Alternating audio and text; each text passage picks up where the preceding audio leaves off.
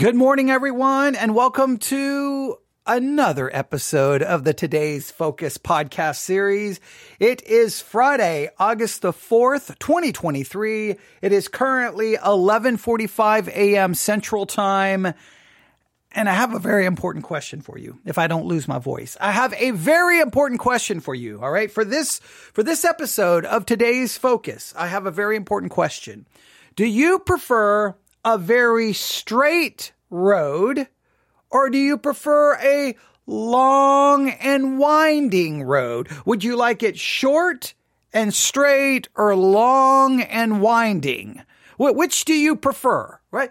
Do you like that long and winding where we are exploring and who knows what we're going to find and what we're going to discover, but it may take a long time to get there? Or do you like, nope, I want to get from point A to point B. I want short, straight, no turns, no curves, no exploring. Just get to the point. Which, which do you prefer? I know a lot of you like that short and straight. You want to just go from point A to point B, no long and winding exploring. You, you just want to know where we're going to start, where we're going, and you want me to get right there. And I, and you email me frequently to tell me, get to the point. Why is this taking so long? I, I, I'm not going to listen to you anymore because you're too repetitive, or whatever people will email me or say, or comments on whatever platform they're posting the comments. Others of you tend to be a little bit more willing to go on the ride. You're you're willing just to kind of say, okay, let's go. Let's just see where we end up. And you're just like, oh, look over there. Let's take an exit there. Oh, look, what's over there? Hey, what about that? Hey, hey, wait, wait, back up. I think we missed something. Um, some of you are more willing to do that. Now, the problem is, obviously, as a podcast, you want to appeal and you want to somehow provide something for everyone, but those are radically different ways of thinking, right? If you like the short and straight, I, I tend not to be very good for the people who like that. I tend to, I, and in some ways, this entire podcast series, the Today's Focus podcast series, was supposed to be short and to the point. Remember, it was originally designed. Remember when I came up with the idea, fifteen minutes, right? fifteen minutes to give you one thing to focus on. Remember, remember, and well, that's so not my personality. I'm not the short, straight kind of per. I'm the long and winding road, right? And I'm like, let's go and let's. And sometimes I don't even know where we're going, right? The, it's like the car is driving itself, and I, yeah, I'm, I'm just, I, I don't even know what I'm doing. And I know that can be maddening, but I do think sometimes it makes for a fun podcast. I, I really do. I really do. And that's kind of where we found ourselves. We have found ourselves right now for the Today's Focus podcast series, right? Because it, it all, remember how it all started. Pride, pride, pride is sinful. God resists the proud. God hates the proud look. Okay. Pride. Okay. And then that somehow turned into pride and anxiety. And then we had a very famous preacher saying that God told him the reason you have anxiety is because of your pride. And we then we started doing a little bit of study. We did a little bit of work on anxiety. Psalm, what, thirty, thirty-four, thirty-seven? I think th- Psalm thirty-seven. Let me look here. I don't want to give you the wrong passage. It'll bother me. But I have it right here. It was Psalm, hang on, it was Psalm, I have it here. Where is it? Where is it? It was Psalm thirty-seven, so Psalm thirty-seven, and then Matthew six. We were going to look at Philippians four, and then I'm like, you know what? Let's let's let's let's take another turn. Let's let's take let's let's let this road take us somewhere else, because I kept telling you that that sermon from a very famous pastor who claimed that God told him that your anxiety is the cause of pride. That, well, we have the entire sermon, so I'm like, well, let's let's review it. So we reviewed it, and the name of the sermon is When Anxiety Attacks by Stephen Furtick from Elevation Church. Now, we already knew going in that we're going to disagree with it theologically, but we at least thought it's going to be about anxiety, right?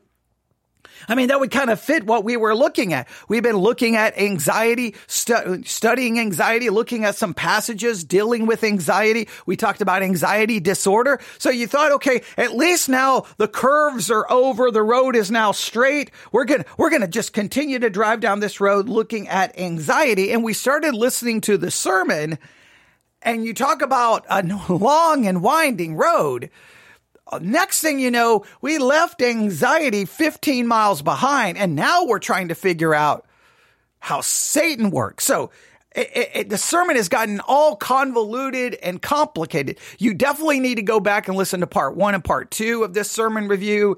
This is part three. We're going to try to bring this to some kind of a conclusion. I, it may even require a part four, because I'm still just baffled about what has happened. We've definitely been given the impression that Satan has the ability, that even for you as a believer, to work inside of you. He can place thoughts inside of you. He can put emotions inside of you. But at, on the other hand, we've been basically told that God is our protector, and we're under the mighty hand of God, and he's got us in his grip, and nothing can get to us. Nothing can touch us. Nothing can harm us. And you're like, okay, but wait a minute. I thought you said Satan can. So I, so I don't know how that all works. But then we found out, even though God is omnipotent and he has us in his grip, we can slip out. We can slip out. I, I, and then, but God will grab us, but God will only grab us if we are close enough and have surrendered enough. So wait a minute.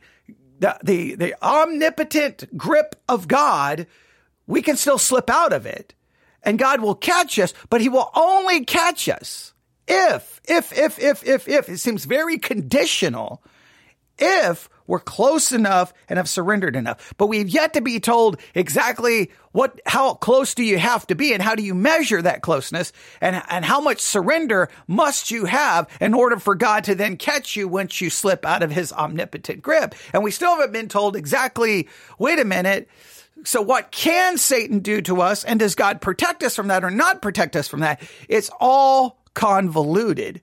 So as we continue down this long and winding road, I hope, first of all, you'll be patient with that. But you know what? I can't, this is what I can't promise you, that when we get to the end of this long and winding road, you're going to be like, wow, that was worth it. Because we may get to the end of this long and winding road, and you may look at me saying, let me out of this car. This was the stupidest trip I've ever taken. And there's a high probability it's going to end that way, because of just, I'm starting to have very negative feelings about where this whole sermon review is going. In fact, this entire series has been such a weird, long and winding road. I don't even know where it's all going to end. Now, I know you may be thinking, wait a minute, you have to know where it's going to end. No, because when we do sermon reviews, I don't listen to them first. So we're going, th- we're taking this road trip together. And you know, I love this analogy of a road trip. I've used it before, because I, I definitely like to, to use this analogy, but I don't know where we're going to end up. I don't know where we're going to end up. I have no idea. So you may be very frustrated when the when we finally stop and pull over. You may be like, let me out of this car. I'm going home, and I'm never taking another road trip with you ever again. And I can understand. Look, there's other podcasts, short and narrow, short and straight, A to B. It's perfect. It's great. It's produced. It's wonderful. This is much more, hey, you, you want to hop in and, well, where are we going? I can't really tell you. When are we going to get there? Can't really tell you. How are we going to get there? Can't really tell you. Where are we going to end up? Can't really tell you. Okay. But hey, hey, I promise you something good will come from it. At least that's that's what I'm hoping. But are you ready? Okay, now I've taken that idea, that illustration, to now probably a ridiculous level. But uh, there you have it. I. I I, I wish I, I, the only reason I'm taking so long trying to, trying to get us started is because honestly, I just don't know how to even review all of this. I don't even know how to get us on the same page. It's been crazy, but I've backed it up a little bit. And he's, so we're supposed to be in First Peter five. Now we're, I think, in Matthew fourteen. He's talking about Peter, who was walking on the water, and, you know, he, he began to sink. And so now he's using all of the, he's using all of these passages and taking, spiritualizing them, turning them into who knows what. And, uh, well, we, we, we, we were talking about Satan and what Satan can do. Now he's getting ready to talk about how powerful God is, but yet we can slip out. It's getting ready to get all just more convoluted, but at least it will ease us into where we stopped late last night. So welcome everyone to a Today's Focus podcast episode. And we will continue our sermon review of Stephen Furtick's message, When Anxiety Attacks. So far, we haven't learned anything about anxiety. We started learning a little bit about Satan, but we really did never get a clear understanding how any of that works. Now we're going to be talking about how God protects us and his power. And then we're going to find out that we can actually slip out of his grip. And then, but yeah, it's just, are you ready? Oh, here we go. Jesus is not walking toward Peter. Peter is walking toward Jesus. When Jesus sees Peter falling and hears him crying, he reaches out his hand, and Peter is close enough for Jesus to reach. The problem with some of us isn't that we're sinking, it's that we won't stay close enough, come on, for God to get us in his grip. All right, the problem isn't that we're sinking.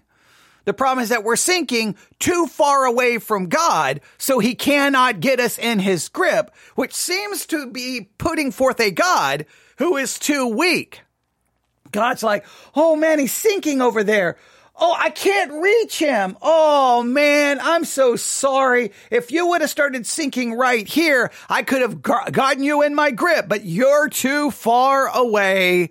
You're just going to have to sink. I'm sorry. I only save people and I only help people who sink close to my proximity. Like, I don't really want to get up and walk to you because, see, in this story, Peter was walking to Jesus. Jesus doesn't walk to us. We have to walk to Jesus. And if we start sinking, we got to make sure the sinking happens in such close proximity that Jesus can get to us, because Jesus is not going to come to us. We've got to come to Jesus. And then if we start sinking as we come to Jesus, well, we got to make sure the sinking happens within a certain, you know, radius of, of distance. It's, the whole thing is preposterous and ridiculous, and I, I, I'm, I'm trying to be nice, but I mean, and once again, this is one of those situations where pastors take a passage of scripture where it's giving us a historical description of something that literally took place. And then we just start making it represent this and rep- and this represents this. And we start spiritualizing it to such a point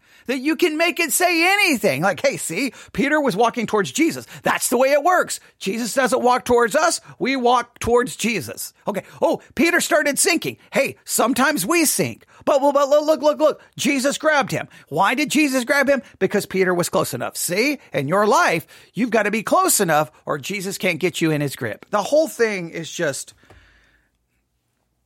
just taking a text of scripture and basically make, doing whatever you want with it and doing it all in the name of Jesus. And it's sad.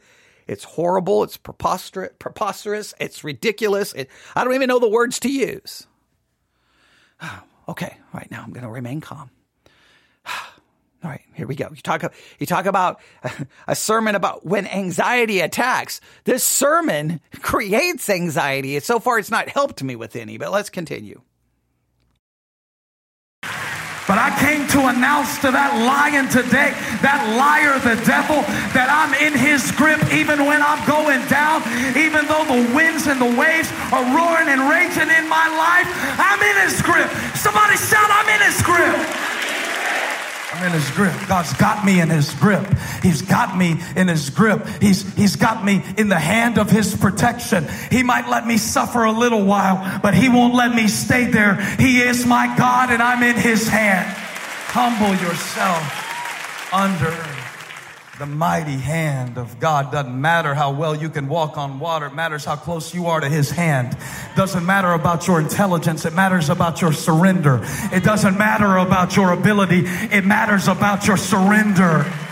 Humble yourself. I'm preaching to somebody. I'm preaching to somebody so straight you can't even nod. You're trying to hold back tears, but God sent a preacher with a message. You might as well go ahead and cry out, Lord, save me. I can't do this on my own. I am not enough by myself. Humble yourself under the mighty.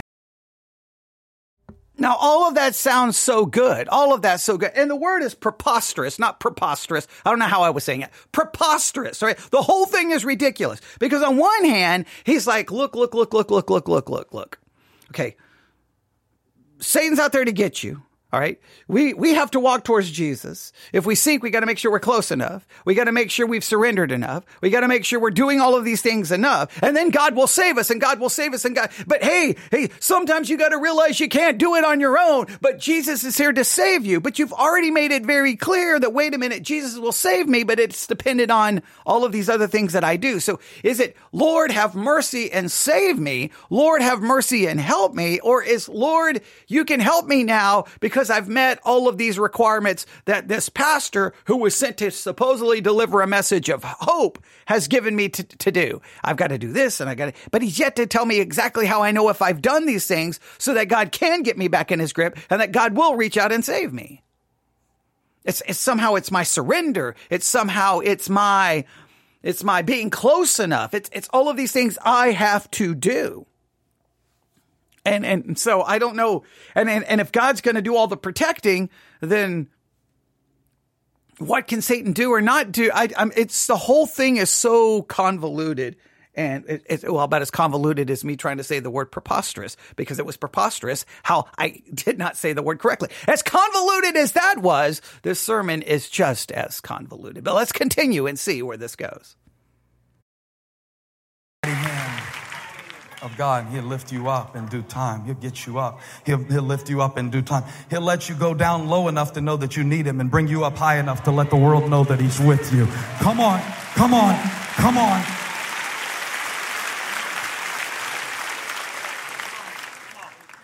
Verse seven is what I've been trying to practice. That I can be under attack and not anxious. Cast all your anxiety on him. He cares for you. And trying to do that because I felt like after Code Orange Revival, I felt like I went under an emotional attack. And I don't even know that I'm still out of it yet. Part of it is probably because of adrenaline and physiological factors that have to do with getting up ten nights in a row and all of the hosting of trying to put up with guests for ten nights, make them feel special.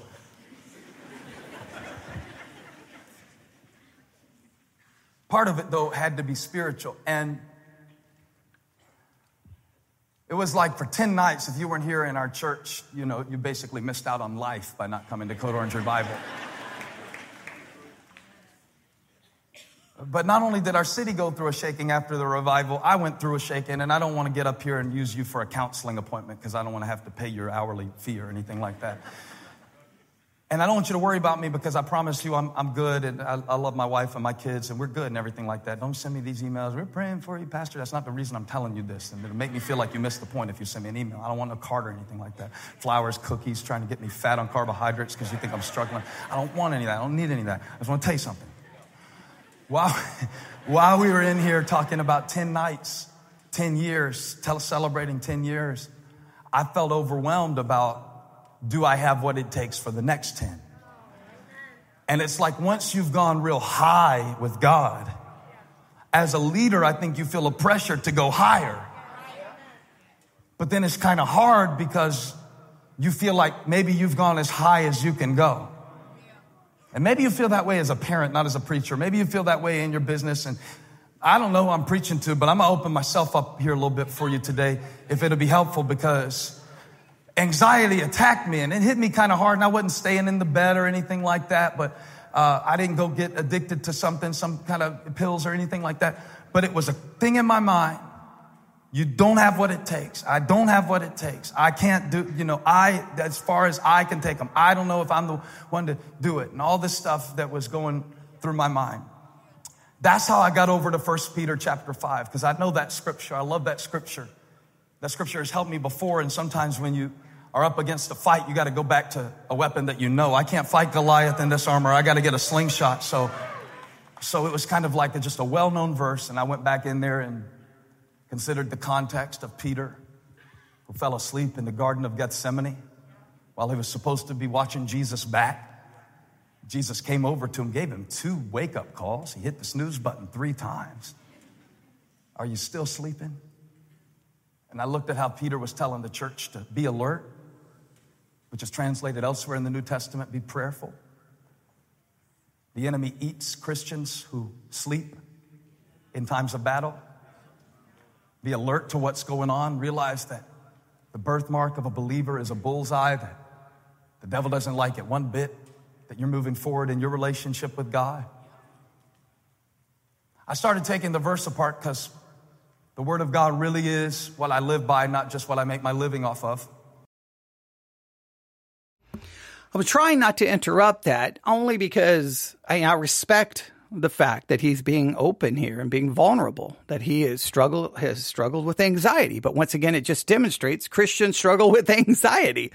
Christians get diagnosed with anxiety disorder. Christians get diagnosed with severe depression. Christians struggle emotionally. Christians struggle mentally. All of those issues we struggle with, one, because we are human beings and we are in a corruptible body. And just as you can get physically sick, you can get mental, physical sick. Sickness, mental sickness, emotional uh, sickness. We'll use that terminology. A physical sickness. All of those things are realities of our life because we are in a corruptible body. The fall impacts everything. So we are impacted physically, mentally, spiritually. The fall impacts us in every single way. So sometimes Christians try to act like these things don't impact us, but he's now acknowledging, hey, it even impacts him. Okay, I, I'm there. He he went to First Peter. All right, that's awesome. That's awesome. He's trying to process maybe why he was feeling this way. What caused it? Was it was it possibly physio- physiological? Was it some of these other issues? Because he had this all of these responsibilities and maybe this emotional high, and then he's coming down. He's trying to process it. That's all good. This is all wonderful. It's all vu- vulnerable. I don't know exactly how that all fits in with everything else that he said about supposedly what Satan does to us. Is he going to blame Satan for putting these thoughts and feelings inside of him? Is that what he's going to do? And, and if Satan is the one doing that, then how much Satan, how much power does Satan have? And wait a minute, how does it, how does that fit with supposedly I'm in the grip of the omnipotent God and I'm under his hand and nothing can touch me? Well, wait a minute. So that means God would be setting me down, removing his hands. Hey, Satan, you can now put all of these thoughts and desires and feelings inside of this person and I'm going to sit back and watch. Well, then how do you process that theologically?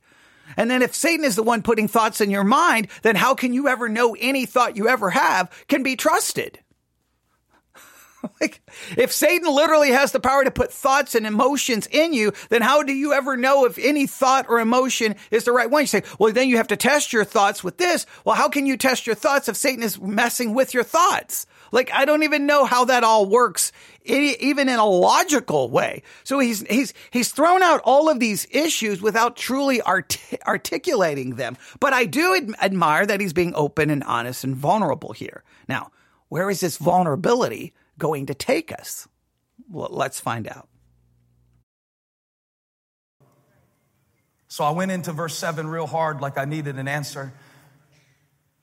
When anxiety attacks, it'll drive you to seek God, to seek his hand. And I was looking for him because he said, cast all your anxiety.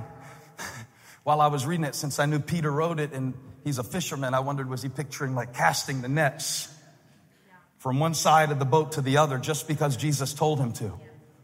Sometimes anxiety in our life is a result of our unwillingness to be obedient. And when he did cast the net to the other side, maybe that's a word for somebody. He said, cast all your anxiety on him. Do it his way now. We fished all night and caught nothing, Peter said. But because you say so, I'm going to cast my net on the other side. I've been trying to do this my way. I've been trying to handle it on my own. But I'm going to cast my net on the other side. Okay. Now, beautiful, beautiful imagery here, beautiful picture. I do, it is very, I, I think, pretty clever, pretty interesting that he's taking this idea of casting And because Peter was a fisherman and we have that story, well, Jesus says, cast your nets here. And Peter's like, hey, haven't we worked all night? So I do love bringing that imagery together. And, and maybe, maybe it's something to be really worked on a little bit more. But I do have to kind of pause here. And once again, I know I'm always the person raising my hand and asking questions that a lot of Christians won't ask. And I know I get myself in trouble when I ask these questions. Christians get really mad and they get defensive, but I'm going to ask it. If your disobedience is the thing that drives, adds, or causes your anxiety, exactly how does this work? Because let me just t- state this. Are you saying specific times of disobedience leads to anxiety? Now, I'm not going to completely dismiss this, right? Because obviously there's times when we're being disobedient to what God would call cause us. It's going to cause anxiety. We know we're doing something we're not supposed to do, and it causes anxiety. There, no one can deny it. I think there's there, there's at least truth to that. But my question is, is it all of our disobedience? Because, because look, we're, per, we're perpetually in a state of disobedience. So should we be in a perpetual state of anxiety? And if disobedience leads to anxiety, is the solution to simply be obedient? Then that will fix the anxiety. Or is it simply to fix certain, the, the only fix the disobedience that's causing the anxiety? Like, like, see, there's one sense where we're always disobedient. We don't love God with all of our heart, mind, body, and soul. We don't love our neighbor as ourselves. We're not as holy as God is holy, and we're called to be holy as God is holy. We're called to be perfect as your heavenly Father in heaven is perfect. We never fulfill any of these scriptures. We're always in a state of disobedience. Now, if that is true, then should I be in a perpetual state of anxiety? Now, if that's the case, you cannot tell me the solution then is obedience, because I'm never going to be obedient enough. Therefore, I'm always going to have some level of anxiety. Now, ultimately, the answer would be you take the disobedience leads to the anxiety because you know you're guilty under the law of God. You run to Christ, and then Christ in the gospel washes away your sins and then gives you the obedience that you will never have.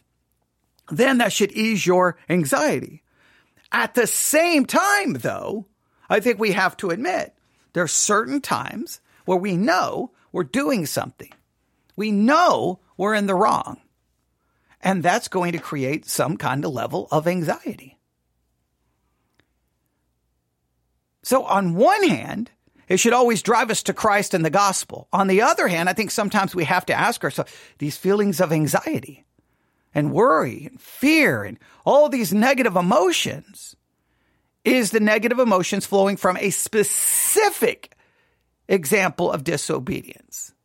Now, ultimately, you, you're never going to obey perfectly. So you've got to run to the gospel to fix that ultimately. But there are specific cases where we have to acknowledge, come on, this is creating this negative feeling, this negative feeling. And then we sometimes have to stop and go, what are we, what am I doing? What are we doing? What is it? What is anybody doing? Well, how do we, how do we work on this? And sometimes you got to, we got to move past the disobedience so we can get to a closer set, uh, level of obedience, at least in this specific case. At the same time, relying on the gospel. There's got to be a mixture here. There's got to be, you've got to have the gospel element because that's the only hope of true peace. But I think we can acknowledge sometimes, I, I think we have to at least ask ourselves the correlation between anxiety to some level. I'm not saying anxiety disorder, which has a clinical definition and a clinical, clinical diagnosis, and it, it can be caused by traumatic experiences, medical issues, those types of things. But like, you know, for example, I'll, I'll just, I know this is a ridiculous example, but yeah, I started having a little bit of anxiety, right? I'm, nothing serious, obviously, but just, just being bothered, worried, because I knew I did not say the word preposterous correct, right? So I'm like, oh man, I said that incorrectly. I said perpo, not preposterous. I, I ever how I said it. And I'm like, oh, oh, oh, I know what I'll do. I'll come back on and fix it. Sometimes it's something that simple. You know, you're not doing the right thing. So just, we got to just try to now do the right thing so that we can move past this and then we can find some level of peace. Well, I just know, okay, preposterous. Let's just say the word correctly. Now, it doesn't fix what I did, but now I'm, I'm, I can now move forward knowing that I did correct it, right? So sometimes we have to find out what's the thing causing our anxiety. And if it's some level of disobedience, first of all, we run to Christ and the gospel, but then we have to at least address it and then say, I gotta, I gotta try to move past this. I, I gotta, I gotta do my best here, because then maybe that will lessen the anxiety. I, I think there's, there's a level of truth here that cannot be ignored, right? So, because on one end, we could say, well, on one end, I want to say, well, wait a minute, we're never going to be obedient enough. We, well, we won't be. So what's the ultimate answer? The gospel. But in a, in a specific setting, specific situations, I, I think we have to acknowledge that there's, especially from a purely Christian perspective, disobedience will create level, feelings of anxiety because we know we're doing wrong. And then you have shame, guilt, your conscience, and all of those other things that begin to impact you negatively. So I think there's some truth to that. However, it was in verse five and six that I found my answer. For in verse five, he says, in the same way, you who are younger, submit yourselves to your elders. All of you, clothe. Greek word, tie on. Tie on. That's not the Greek. That's the translation of the Greek word. Tie it on. Like a towel. Like Jesus did when he took on the role of a servant. And he got a towel, a servant's towel, and he put it around his waist. And when Peter saw him tying on that towel, he said, no, you, you don't, you don't tie on the towel, Jesus. You sit on the throne. But Jesus tied on the towel, and I wonder, as Peter is telling them to clothe themselves in humility, is he having a flashback of the Savior who laid his riches and glory aside and made himself nothing, found in the appearance of sinful man, and became a servant, humbling himself even to death on a cross as he tied on the towel and washed Peter's feet. Peter's response, no, Lord, you can't wash my feet. Peter said, Jesus said, uh, Peter, uh, shut up. That's not the exact conversation, but it's the essence of it. And he did what he came to do. The Son of Man came not to be served, but to serve, and to give his life a ransom for many. But maybe my biggest problem was the fact that um, I always thought that verse seven, p- put it on the screen, please, was the instruction where he said, cast all your cares on him because he cares for you. Your anxiety's on him because he cares for you. You know, you, you go to the Word of God sometimes and you try to pluck up these little promises. You try to do stuff and you just, I, I like that verse, that verse. But back up and catch the, the essence of the text, verse six. Humble yourself, therefore, under God's mighty hand, that he may lift you up in due time. Cast all your anxiety on him. He cares for you. To really understand the essence and profundity of the connection, you need to see a more literal translation of verses six and seven. Because Peter is writing this letter in Koine Greek. In the Greek language, as Peter is writing this letter, as you will see demonstrated in verses six and seven, these are not two separate sentences. It reads like this. Humble yourselves, therefore, under the mighty hand of God, so that at the proper time he may exalt you. Watch this, comma. What happens next is predicated on whether or not what happens in verse six is applied. In Greek, it is one sentence. Humble yourself, therefore, under God's mighty hand, that he may exalt you in due time. Watch this. Casting all your anxiety on him because he cares for you. See, I've been trying to cast my anxieties and keep my pride. Okay, now, now when we put this in fuller context than the clip that was played on TikTok, Stephen Furtick may be onto something here that we really need to give some serious thought to. Now, the first part of this sermon to me was a train wreck, and I have no clue what was going on. Then once he got vulnerable, there's a massive transition here. And this is pretty I think, something to really consider about. We cannot, we, we try to cast all of our cares upon him without humbling ourselves. That's where the pride comes in. Until we humble ourselves, we cannot cast all of our, he's saying that there's a correlation here. The humbling yourself has to precede the casting. Because if you don't humble yourself, then, I, now I don't know how he's going to, to uh, articulate this, but it seems he's saying that then the casting is not going to really, is not going to really work correctly. That you can't cast if you're maintaining your pride. And he's saying pride because we are told to humble ourselves. Now, it is true. Very interesting. First Peter five, look in verse five. Likewise, you younger, submit yourselves unto the elder, and all you, you be subject one to another, and be clothed with humility, for God resisteth the proud and give grace to the humble. You've got submission, you've got humility, you've got humble. Verse six, humble yourselves. Then you have the casting of all, all your cares. There needs to be a submitting and a humbling. Now, the question is, how do you humble yourself? Humility, humility, according to the way he's seem, seemingly trying to deal with this, humility must, must come before, must come before the casting of your cares. Anxiety cannot be dealt with until there is the humbling of oneself. Now, the question is, how do you humble yourself? Let's see how he takes this.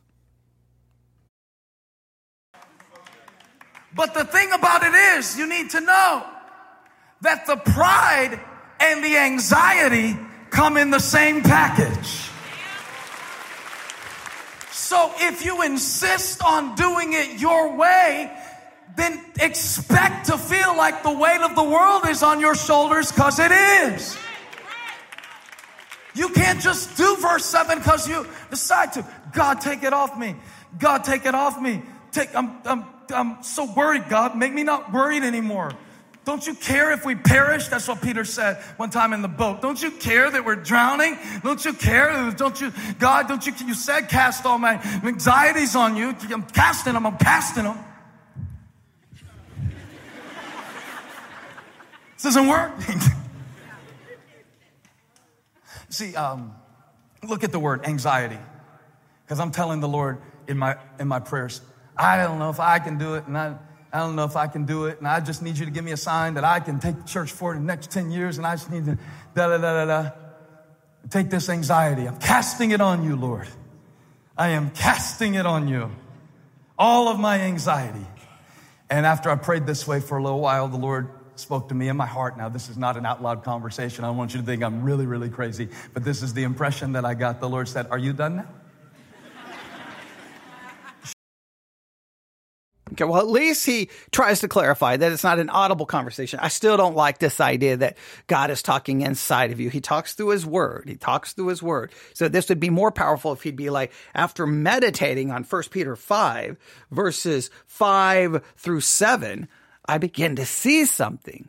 I begin to realize something. I begin to think this, and so I'm going to put forth this, my, my hypothesis here, my, my thesis here, and we can work on this to see if we think this holds up textually. See, that would be more powerful, but he has to bring in that now God's going to basically tell him, you know, yeah, he's going to give him the answer. Even though it's not audible, he's claiming it's coming directly from God. So that means this is basically some kind of divine revelation. That's where I have major problems. If he would just say it in, I would be, I was struggling with anxiety, started meditating on First Peter five, and I kept focusing on seven, cast, cast, cast, cast. And then as I kept thinking about the passage, all of a sudden it hit me.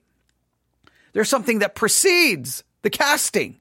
There's something that comes before the casting, and that is the humbling. That is the humility. I begin to realize that therefore Humility is the key to casting my anxiety upon him. I can't deal with my anxiety until I'm humbled. And what is the opposite of being humble? It is being prideful. So what is a major control? Or I think you should say it this way. What is a major thing that could keep you from dealing with your anxiety or casting your anxiety upon God? It could be your pride, because your pride is the opposite of humility, and humility must precede the casting. That he could try to make a textual argument, but he's going to go into supposedly this internal conversation he has with God. Let's see how this internal conversation supposedly played itself out. Shut up, Peter. You done now? Look at the word anxiety. Look at how it's spelled in English. Look at what is in the center of the word. Do you see it? Show them on the screen. At the center of your anxiety, if you really trace it, I'm not talking about a medical con- condition. I'm not a pharmacist. I don't know about all that. I am not a neurologist. I'm saying, spiritually speaking, that the Lord told me at the center of your anxiety is your pride.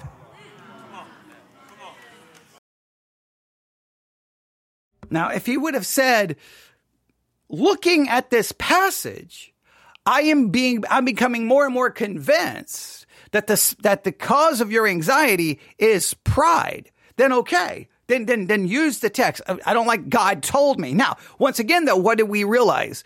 Reviewing this entire sermon places that clip that we started this all with, right? That little clip that's on TikTok that that woman was massively criticizing.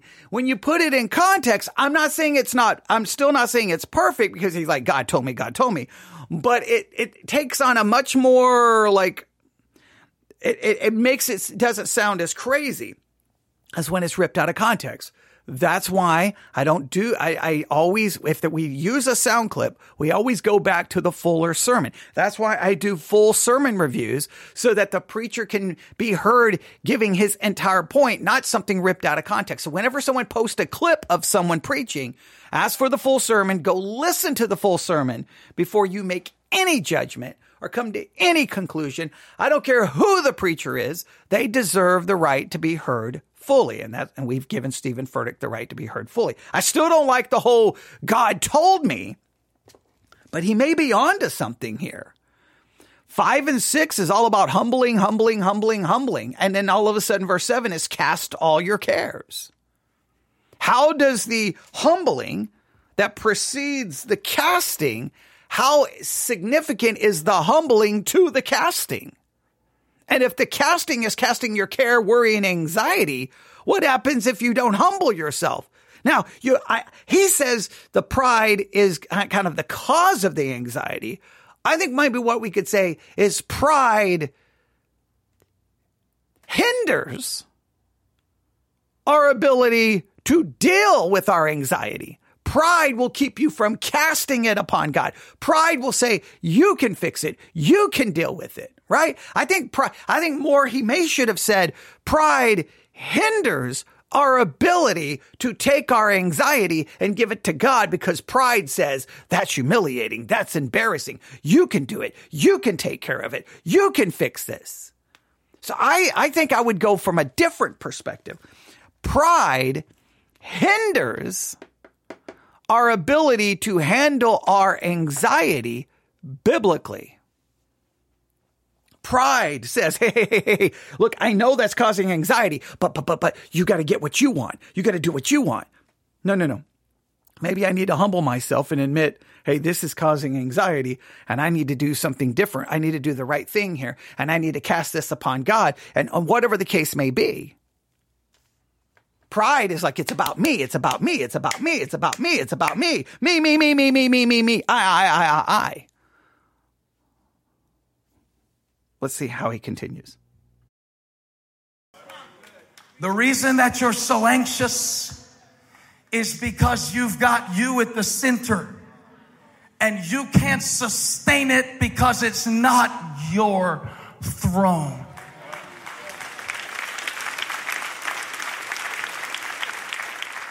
I mean, what happens when we make it all about us?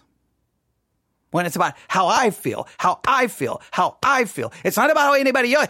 It's me, me, me, me, me, me, me, me. How this impacts me, not how that situation may impact someone else. Some maybe the situation could impact someone else for the good, but you're like, no, no, no. It's me, me, me, me, me, me, me, me, me, me. It's all about me, me, me, me, me, me, me, me, me. When it all becomes about us, and I make a lot of things about me, I think it's usually detrimental to everyone, right?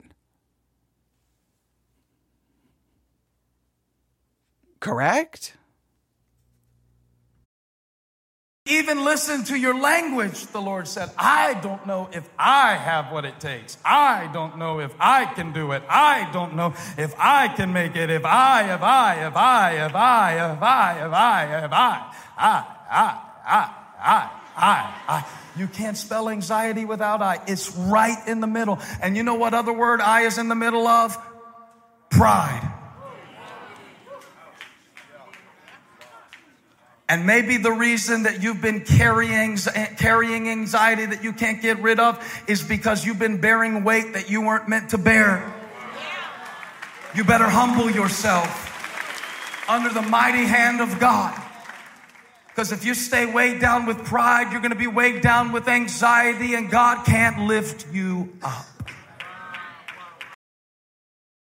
Okay, now I don't like the God can't lift you up. I, I don't, I don't like that in any way, shape, or form, because that limits God. God can do anything. No matter how much you're weighed down by pride, doesn't God have the ability to crush our pride and break our pride? So I, I'm not a fan of that. Okay. I don't, he's making this very either or, some me, meaning like, hey, you got to take care of your pride or God won't lift you up. You've got to make sure you're in close proximity to God or God won't catch you. You got to make sure you've surrendered enough or God won't. That, now there, I, there I have a problem. There's other parts of this that are, are rather profound and I think should be greatly considered and we should think a lot about it. I think it's very important to ask ourselves whenever we look at anxiety. Now, again, anxiety disorder. Let's make sure we draw a distinction. That can be caused by traumatic experiences that you have endured.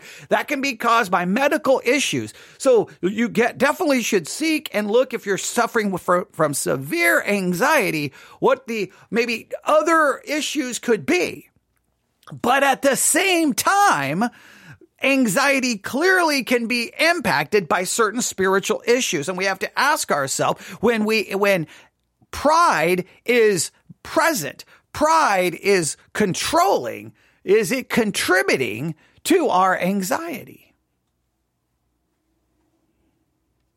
When we make everything about us. Now, remember, the Christian life is supposed to be one. Now, we never pulled this off, and the only way this ever happens correctly is in Christ. But in our life, we are supposed to be dying to self, denying self, and no longer following self. Now, that's that's that's humble. That's humility. That's the opposite of pride. Dying to self and denying self goes against pride. Pride is like, no, no, no, no, no, no, no. It's about me. You do this to make me feel better. And, and sometimes and, and sometimes ministries like that, people involved in ministry, it's all about them. Sometimes in the church, people, it's all about me, me, me, me, me, me, me, me, me, me, me, me, me, me, me. Not about well, what's best for the church, what's best for others. No, it's about me. I want you to do this for me. I want you to do this for me. I want you to do this for me. I want me, me, me, me, me. Well, I'm telling you. Nothing works that way from a spiritual standpoint. It's self-destructive. It, it's destroying. It's, it's devastating. It's corrupting. Now, he also mentioned disobedience. So how does, how does pride and disobedience contribute to anxiety?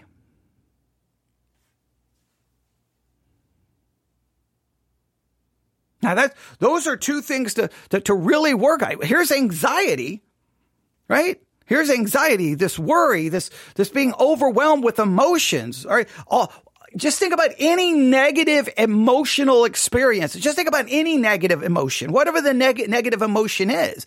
Is it possible that many of our negative emotions are connected to pride to some way, shape, or form, and and in some way, shape, or form to disobedience? Now, ultimately, our only hope is Christ, right? We got to make sure we still run to the gospel. The gospel is the only solution, but we still have the practical element to it that we have to struggle with.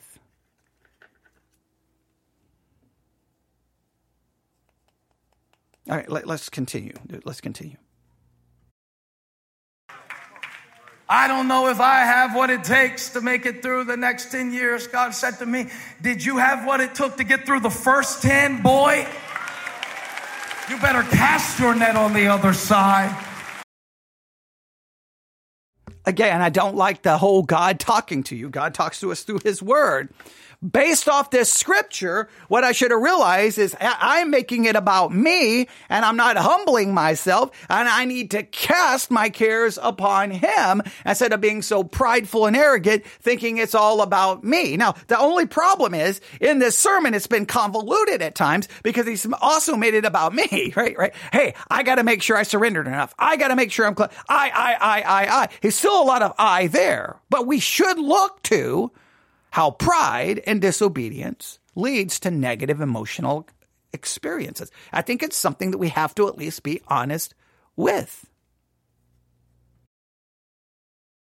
You better call out to me in the time of the storm and humble yourself, casting all your anxiety on him. See, it's not a command to cast your anxiety on him. It's a result. The command is to humble yourself under his mighty hand.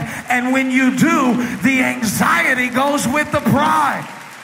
If you would get yourself out of the center and get God on the throne and lift your hands to him and say, I need you, Lord. I'm a sinful man. Can't step without you, can't breathe without you, can't eat without you, can't pray without you, can't parent without you, can't preach without you, can't work without you, can't live without you, no peace without you, no joy without you. God said, now I'm ready to lift you up above the wind, above the waves. Now, it's rather, again, I, whether you agree textually or not, this is, I, I'm going to say this is, I know I know people mock Stephen Furtick as not being profound and not being a good teacher and being, I know we, we love to, to do that, but I'm, I don't care what anyone says. I think this is some rather, ratherly, pro, I think it's rather profound, and I think it's at least challenging to consider. According to him, humble yourself is really the command, and casting is the result. If you will humble yourself, that means you're getting rid of your pride, then you will cast your cares. How is humility, how is humbling yourself the prerequisite? How does it precede? How does it come before the casting? So when we think of negative emotions, any negative emotions, whatever they are, anger, bitterness, hatred, jealousy, whatever, whatever the negative emotions are, how much are they contributed? How much are they directly related to your own pride and disobedience? And what would be the change? How would it be changing if you were to humble and then seek obedience, and maybe in a specific area? Now, of course, you're never going to be perfectly obedient. I'm not by any means trying to drive you away from the gospel. We have to run to the gospel ultimately. But these, there are also practical situations that cannot just be ignored, right? The, the proper distinction between law and gospel doesn't mean you just say, oh, well, I don't have to do anything. This is something we have to at least consider. And I don't have any good answers here. Now, the ultimate question is, and I don't think he's going to answer it, how do you humble yourself? How do you humble yourself?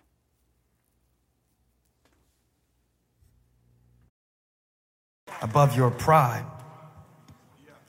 My mom lost eighty pounds over the course of two years. eighty pounds. That's like an Elijah and one-fourth of an Abby. eighty pounds. eighty pounds. That's about how much you curl with one arm. eighty pounds. But you know what was weird? She didn't just lose weight. See, my mom had bad knees and a bad back. In fact, I wanted to give my mom the house that we lived in when we moved into another house, but she couldn't take it because it had stairs. She said, I can't, I, I would love to live in that house, but the bedroom is upstairs and I can't climb the stairs. You know what's a weird thing though? Because she would go to the doctor about her knees and the doctor about her back and my back and my knees. I got bad knees and got a bad back. When the weight came off, the pain went with it. I wish you could see her today. She is like an Olympic rower. You remember the Social Network, the Winklevoss, where she was, she's, she's, she rose, how much does she row? fifteen thousand meters a day. I don't know. I'm making this up, but she rose a lot. And she can climb the stairs and she can dance and she's lively. It wasn't her knees. It was the weight.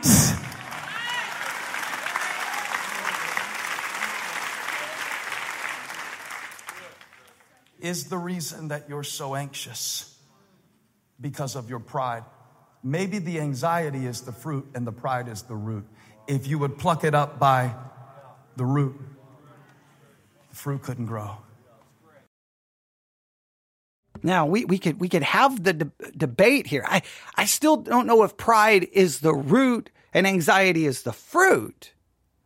I do know pride will greatly impact how you deal with that fruit, okay? Because you may not, you may not be willing to acknowledge what's causing it. So is it disobedience? It's a, a pride. Now, but we can ask, what are all the negative? It, what are all the negative? What is the negative fruit of pride? What is the negative fruit of pride? We know God hates pride. We know, we know pride comes before a fall. We know God hates a proud look. We know that. What is the negative fruit that f- comes from that? If, if pride is the root, what, what will grow out of that root? Is it anxiety? What is it? What, what would be the things that you biblically could say, that's what pride will lead to? We know it leads to destruction. We know it leads to a fall. I think it leads to bl- spiritual blindness, clearly, because you can't see the truth. You can't see the reality. You won't acknowledge. I, th- I think, again, pride will, no- will, in many cases, not let you see or acknowledge what's causing your anxiety or even help you, or it will keep you from even trying to fix your anxiety because you'll be like, no, no, no, no, I've got it, I've got it, I got it, I got it. Especially if your anxiety is being caused by something because you won't deal with it the right way because of your pride.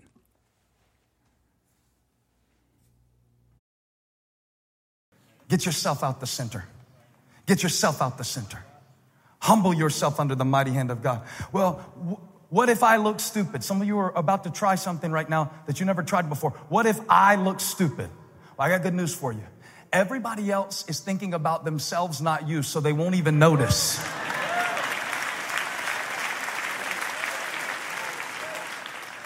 What if I, I, I, I, I? Who better to teach us about humility than Peter? Huh? He was sitting around a table having dinner with Jesus one time. Jesus said, all of you are going to fall away. Look what Peter said. What's that other verse I gave you? Mark fourteen? I think I gave that to them this morning. Yeah, because the Lord was speaking to me. I preached this message uh, one time before, but the Lord was speaking to me about it for this particular group. Okay, you know how I reject that outright? God speaks to you through his word. You were thinking, okay, I, I don't, uh, I, I don't, I can't stand that whole, because that, that creates this, the idea that it's divine, basically divine revelation, and you can't call into question anything he's saying. I cannot stand that, cannot stand that. I know it's Christianese. I know it's the language Christians speak, but I um, I reject it. God speaks to me through his word alone. Anything else is my mind working, my thinking, my feelings, my emotions, and all of that. And if you're going to say, no, no, but God could, God could give you that thought. Well, then God could, if God's going to start giving me the specific thoughts, then God could just give me nothing but pure thoughts, nothing but right thoughts, and nothing about right, right desires. And then we would all be sinless and we would all be perfect. So you can't say, well, God, well, where, where's all the bad thoughts coming from? Why isn't God getting rid of the bad thoughts? Like, it just creates major more, it creates more problems. Okay. But so, but okay.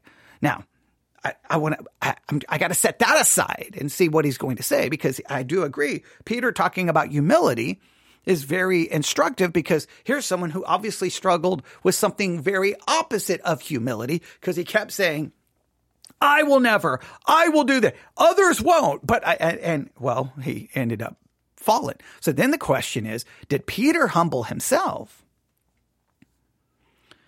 or did God humble him through Peter's own failures? And so then, is the key to humility failure? Ooh, that raises some questions. And he, he reminded me what Peter said when, when Jesus said, you know, you're, you're all going to hit rock bottom, because sometimes the only way for you to find your foundation is to hit rock bottom. Sometimes that's the best place to build from. Sometimes that's the best place to lead from. Sometimes that's the best place to be a better husband from, is the place of, of Lord, save me. Not call me to come and I'll come, but Lord, save me. And then the hand of God gets involved. But Peter didn't know this.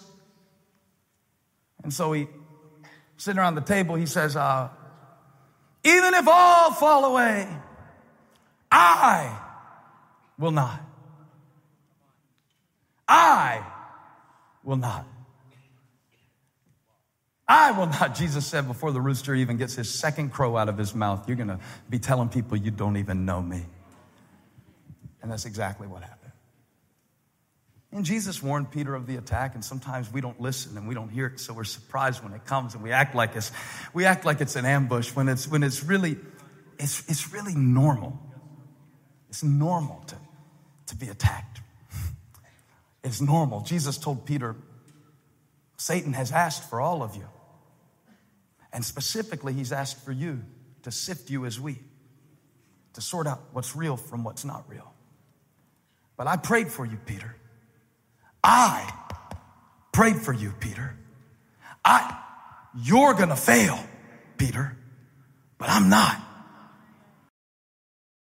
Now, this raises so many theological questions.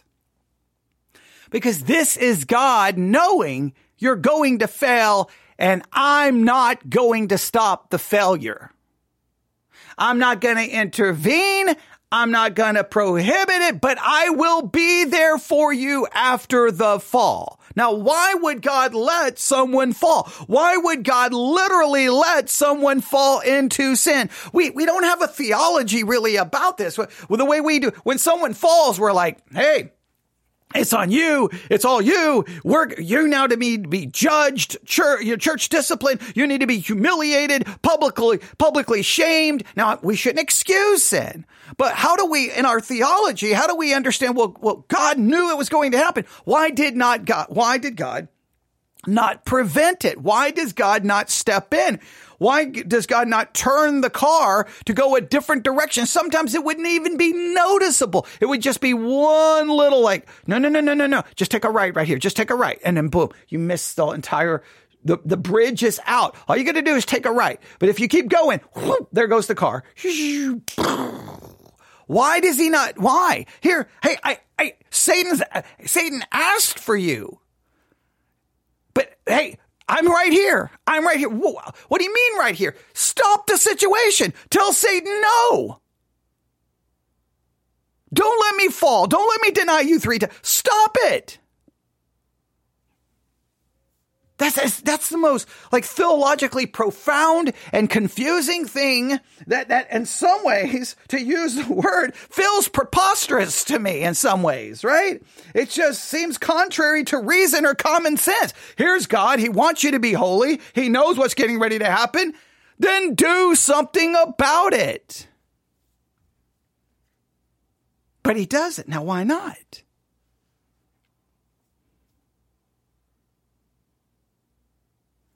Let's finish. You are shaky at best, Peter, but I am a solid rock at the bottom of your failure. I prayed for you, Peter. And now Peter writes, decades later, to a church under attack. Humble yourself under the mighty hand of God. For your enemy, the devil, what's he like? He's like a roaring lion. He's looking for somebody to devour. He's looking for somebody who he can shred to pieces with doubt and fear and selfishness. He's looking for somebody that he can get to walk away. And as a pastor, I'm just sick of having to make phone calls and visits with people every week who are being devoured by the enemy. So Peter says this is a time for resistance. This is not a time for you to run. This is a time for you to resist. Yeah, but he's a lion. Okay, he is a lion, and he might be licking his lips, and his fangs might be sharp, and he might have you in his sight, and you might have failed, and you might have done it, and you might be going down. But you need to know one thing about this lion, Peter says, is that after you have suffered a little while, God himself will step in and restore you and make you strong. He's a lion, but the lion is on a leash. He can only go so far. He can only do so much. He can't keep you down forever. Humble yourself under the hand of God, and in due time, come on, this is somebody's due time. This is it. Anxiety stops here. Depression stops here. Fear stops here. In due time, he will lift you up.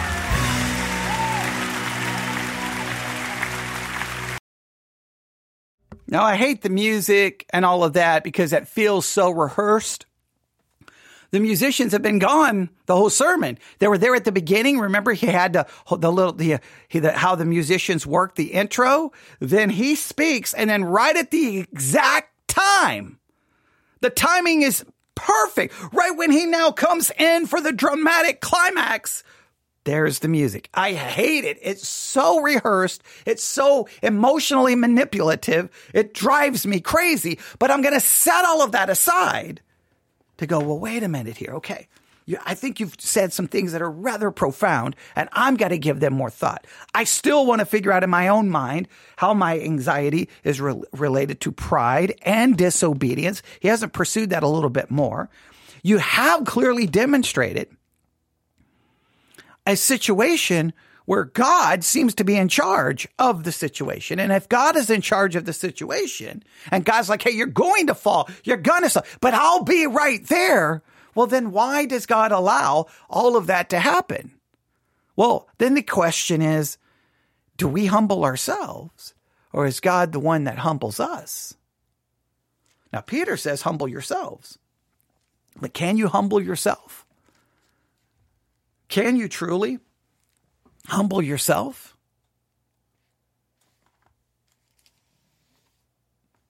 Or, does, or does, do we have to run to God and God will humble us? And does he humble us through our failure? Because it sounds like Peter was humbled through his failure.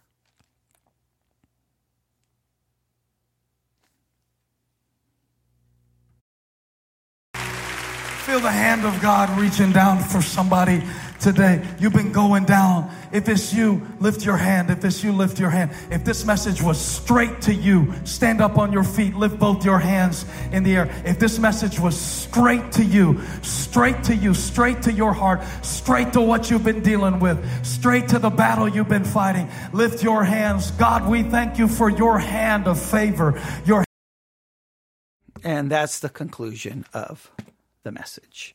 When Anxiety Attacks by Stephen Furtick. It's been viewed well over six million times. Very, very, very popular. TikTok, they've been taking clips of, or at least one clip of it. And, uh, well, I think they don't fairly represent the entire sermon. But it does bring us now back to pride and anxiety, where all of this started. So I want you to really ponder this. I want you to really ponder First Peter five. I want you to really ponder and meditate, contemplate the humility preceding the casting and how pride and disobedience greatly contribute or may lead to all the negative emotions. So do we, how, and then how do we humble ourselves? Much here to contemplate. Now, I, there's a lot more I would like to say, but we're at seventy minutes. So I think I've said as much as I can. I do apologize. One, somewhere in the middle of this, a FaceTime call came in from my daughter.